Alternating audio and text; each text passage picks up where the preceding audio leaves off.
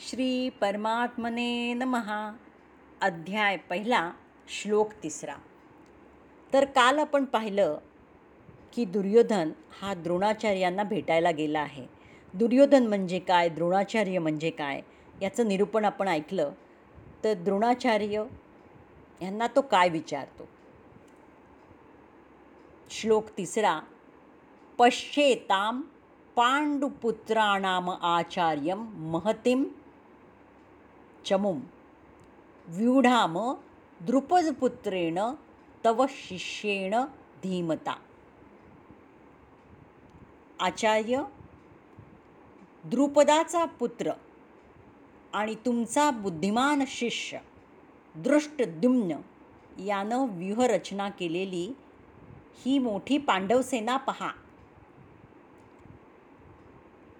दृष्टदुम्न हा द्रोणाचार्यांचा बुद्धिमान शिष्य.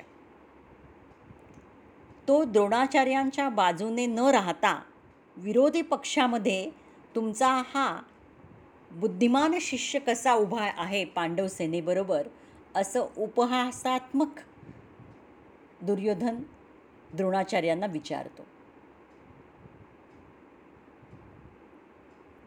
तर बघूयात म्हणजे काय? शाश्वत आणि स्थिर परमात्म्यावर श्रद्धा असणारा आणि दृढ मनोबळ असणारा तो दृष्टदुम्न. दृष्टदुम्न. हा शाश्वत आणि स्थिर परमात्म्यावर श्रद्धा असणारा. परमात्म्यावर श्रद्धा असणारा की जो शाश्वत आहे स्थिर आहे. आणि मनोबल दृढ असणारा तो दृष्टद्रुम्न. हाच पुण्यशील प्रवृत्तीचा नेता आहे आणि तो प्रमुख आहे. साधन कठीण न मन कर टेका. नुसतं साधन बळकट असून उपयोग नाही तर मनाची सिद्धता सुद्धा बळकट असली पाहिजे. मनोनिग्रह असला पाहिजे. तुमच्याकडे भ भरपूर काही साधनं असतील पण ती नुसती बळकट असून उपयोग नाही जर तुमच्या मनामध्ये बळकट अशी सिद्धता नसेल तुमचा निश्चय नसेल मनोनिग्रह नसेल तर नुसता साधनं असून उपयोग नाही. तर इथे या दुर्योधनाचं मन विचलित झालेलं आहे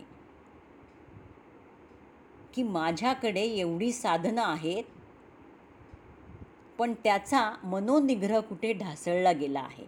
आणि त्यामुळेच तो द्रोणाचार्यांमुळे जाऊन उपहासाने म्हणतो आहे की तुमचा तो शिष्य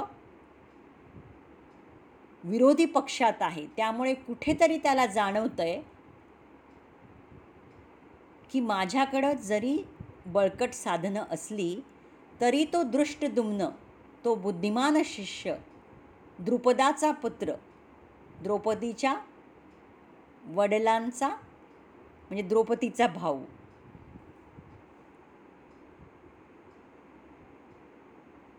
की मनाची सिद्धता एवढी बळकट आहे तो दृष्टदुम्न तिथे असल्यामुळे कुठे ना कुठेतरी मन विचलित झालेला आहे. आणि त्यामुळे तो उपहासाने द्रोणाचार्यांना विचारत आहे. आता पुढच्या श्लोकामध्ये तो आणखीनच त्या सेनेचा विस्तार कसा मोठा आहे? संख्या जरी कमी असली तरी त्यांच्या सेनेमध्ये कसे चांगले लोक आहेत याबद्दल तो पुढच्या श्लोकामध्ये बोलत आहे.